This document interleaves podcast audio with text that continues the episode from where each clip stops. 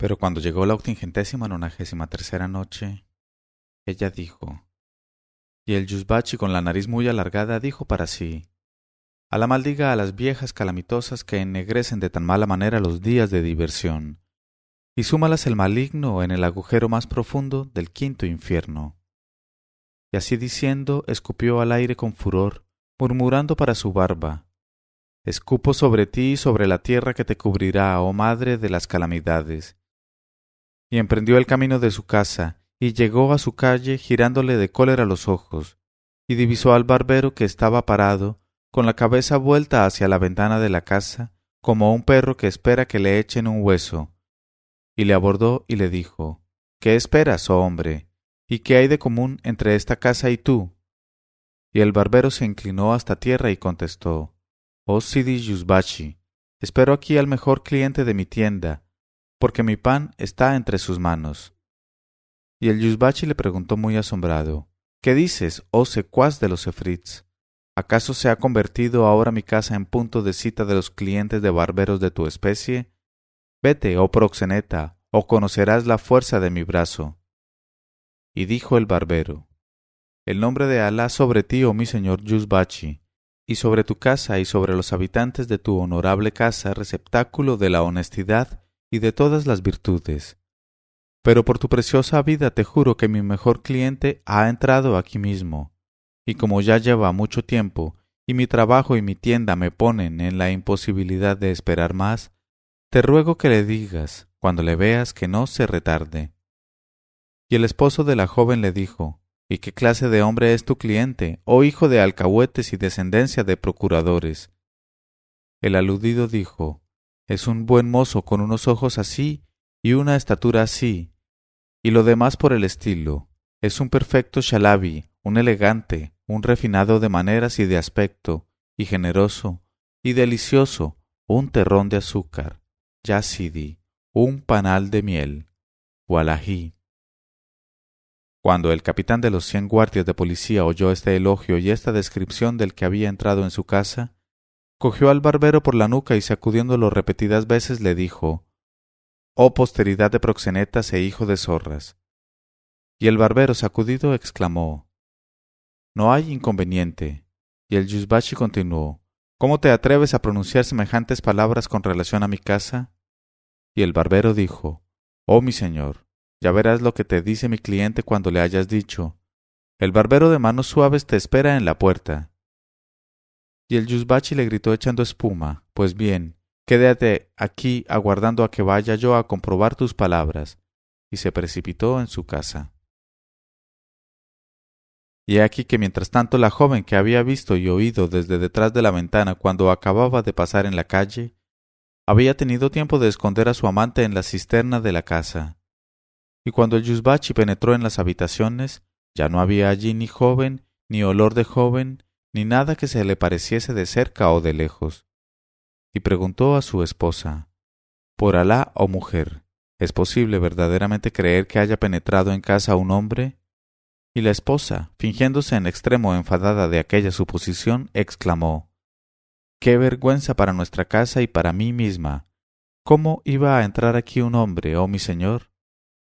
Y el Yusbachi dijo Es que el barbero que está en la calle me ha dicho que esperaba a que saliese de casa un joven de entre sus clientes ella dijo, ¿Y no le has aplastado contra el muro? Él dijo, Voy a hacerlo ahora. Y bajó y cogió al barbero por la nuca y le volteó, gritándole, Oh, alcahuete de tu madre y de tu esposa, ¿cómo te has atrevido a decir semejantes palabras del harén de un creyente? Y ya iba sin duda a hacerle entrar su longitud en su anchura cuando el barbero exclamó, Por la verdad que nos ha revelado el profeta, oh Yusbachi, que he visto con mis ojos entrar en la casa al joven, pero no lo he visto salir.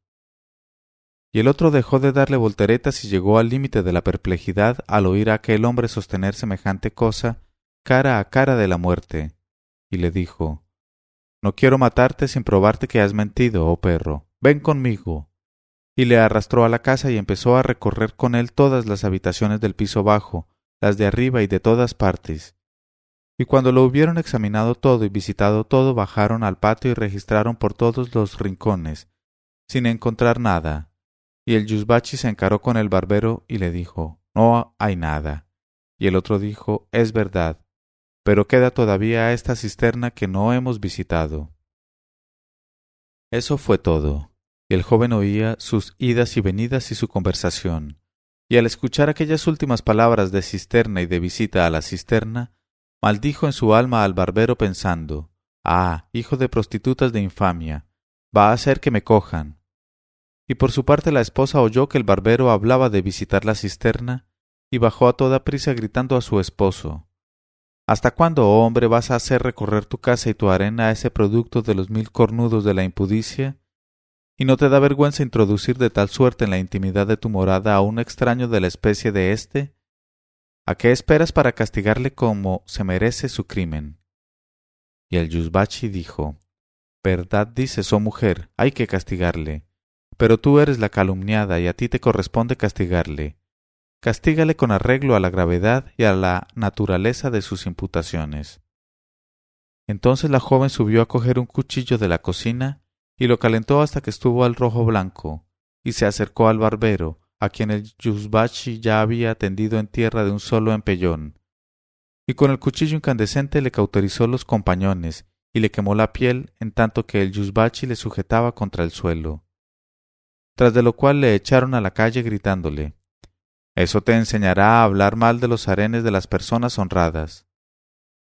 Y el infortunado barbero permaneció donde le dejaron hasta que unos transeúntes compasivos le recogieron y llevaron a su tienda. He aquí lo referente a él. Pero en cuanto al joven encerrado en la cisterna, no bien cesaron todos los ruidos de la casa, se apresuró a escapar de su escondite echando a correr. Y Alá veló lo que tenía que velar y Sherazada no quiso dejar pasar aquella noche sin contar todavía al rey Shariar la historia de Fairuz y de su esposa.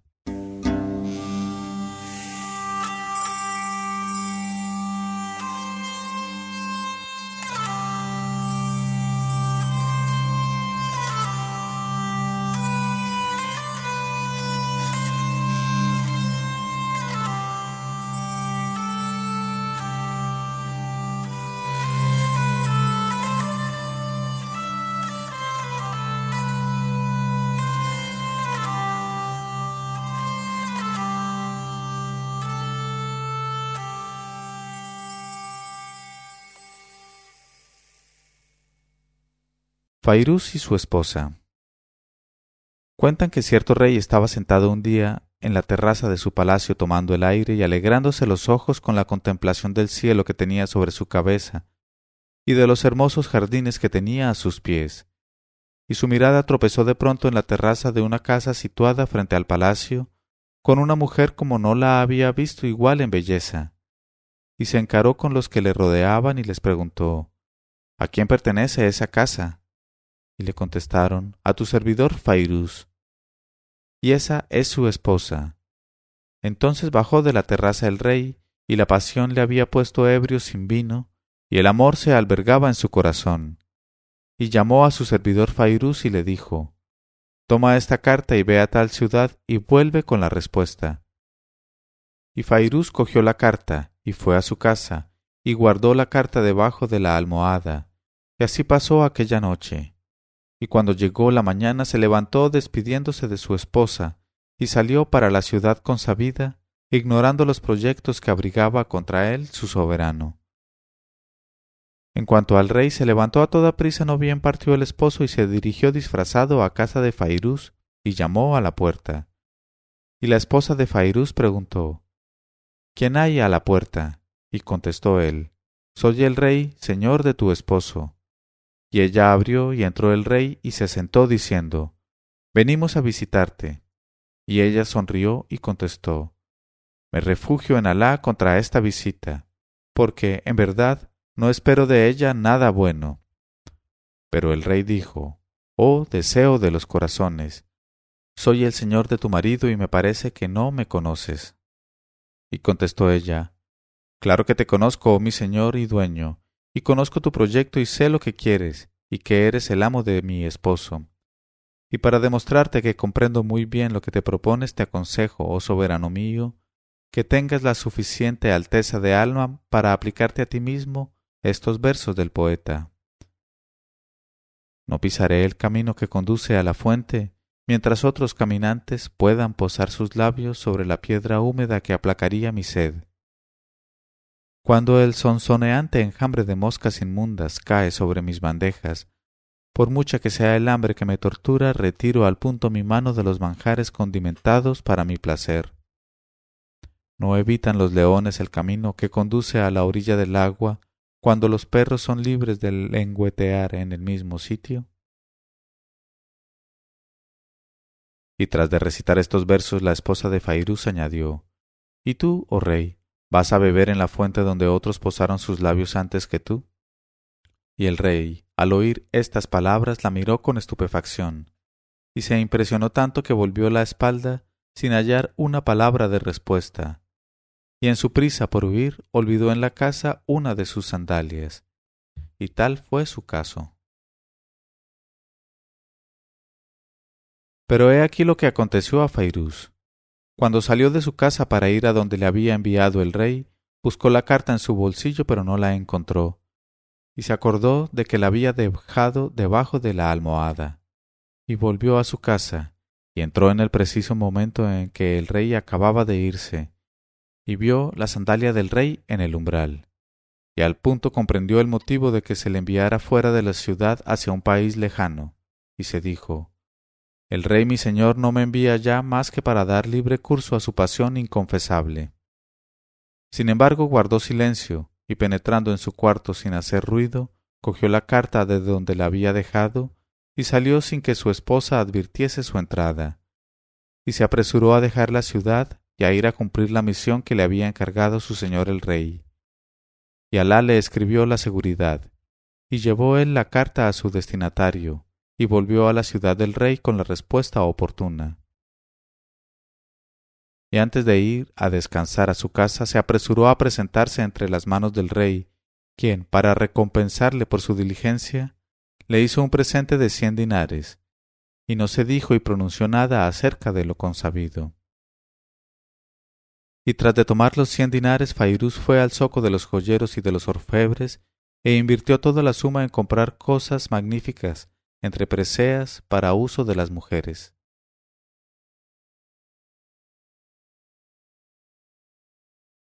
y se lo llevó todo a su esposa, diciéndole, para celebrar mi regreso. Y añadió, Toma esto, y cuanto aquí te pertenezca, y vuelve a casa de tu padre. Y ella le preguntó por qué. Él dijo, En verdad que mi señor el rey me ha colmado de bondades, y como quiero que lo sepa todo el mundo y que tu padre se regocije al ver sobre ti todas esas preseas, deseo que vayas a donde te he dicho. Y ella contestó, con cariño y de todo corazón jubiloso, y se atavió con cuanto le había llevado su esposo y con cuanto ella poseía ya, y fue a casa de su padre. Y su padre se regocijó mucho de su llegada y de ver todo lo que de hermoso llevaba encima ella, que permaneció en casa de su padre un mes entero sin que su esposo Fairuz pensase en ir a buscarla, y sin que ni siquiera mandase a pedir noticias suyas. Así es que al cabo de aquel mes de separación el hermano de la joven fue en busca de Fairuz y le dijo Oh Fairuz, si no quieres revelar el motivo de tu cólera contra tu esposa y del abandono en que la dejas, ven y queréllate con nosotros ante nuestro señor el rey. Y Fairuz contestó Aunque vosotros queráis querellaros, yo no me querellaré. Y el hermano de la joven dijo De todos modos ven y me oirás querellarme. Y se fue con él a ver al rey y encontraron al rey en la sala de audiencias, y al cadí sentado al lado suyo. Y el hermano de la joven, después de besar la tierra entre las manos del rey, dijo Oh señor nuestro, vengo a querellarme de una cosa. Y el rey le dijo Las querellas competen al señor cadí, a él es a quien tienes que dirigirte. Y el hermano de la joven se encaró con el cadí y dijo Alá asista a nuestro señor el cadí. He aquí la cosa y la querella. Hemos alquilado a este hombre en calidad de simple arrendamiento un hermoso jardín, protegido por altas tapias y resguardado, maravillosamente cuidado y plantado de flores y de árboles frutales. Pero este hombre, después de cortar todas las flores y comerse todas las frutas, ha derribado las tapias, ha dejado el jardín a merced de los cuatro vientos y ha sembrado por doquiera la devastación. Y ahora quiere rescindir el contrato y devolvernos nuestro jardín en el estado en que lo ha puesto. Y tal es la querella y el asunto, ya Sidi Cadí. Y el Cadí se encaró con Fairuz y le dijo, ¿Y qué tienes que decir tú, oh joven? Y el aludido contestó, La verdad es que les devuelvo el jardín en mejor estado que se hallaba antes. Y el Cadí dijo al hermano, ¿Es verdad que devuelve el jardín en mejor estado como acaba de declarar? Y el hermano dijo, No, pero deseo saber por él qué motivo le ha impulsado a devolvérnoslo. Y el Cadí preguntó encarándose con Fairuz, ¿Qué tienes que decir, oh joven? Y Fairuz contestó, Yo se lo devuelvo de buena gana y de mala gana a la vez, y el motivo de esta restitución, ya que desean conocerlo, es que un día entré en el jardín consabido y he visto en la tierra huellas de pasos de león y de su planta, y he tenido miedo de que el león me devorase si me aventuraba de nuevo por allí, y por eso he devuelto el jardín a sus propietarios, y no lo hice más que por respeto al león y por miedo de mí. En este momento de su narración, Sherazada vio aparecer la mañana y se calló discretamente.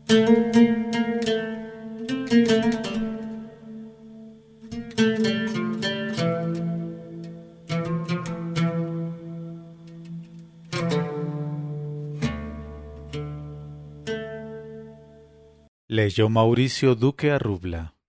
Mil una noches punto co. Uno cero cero uno noches punto co.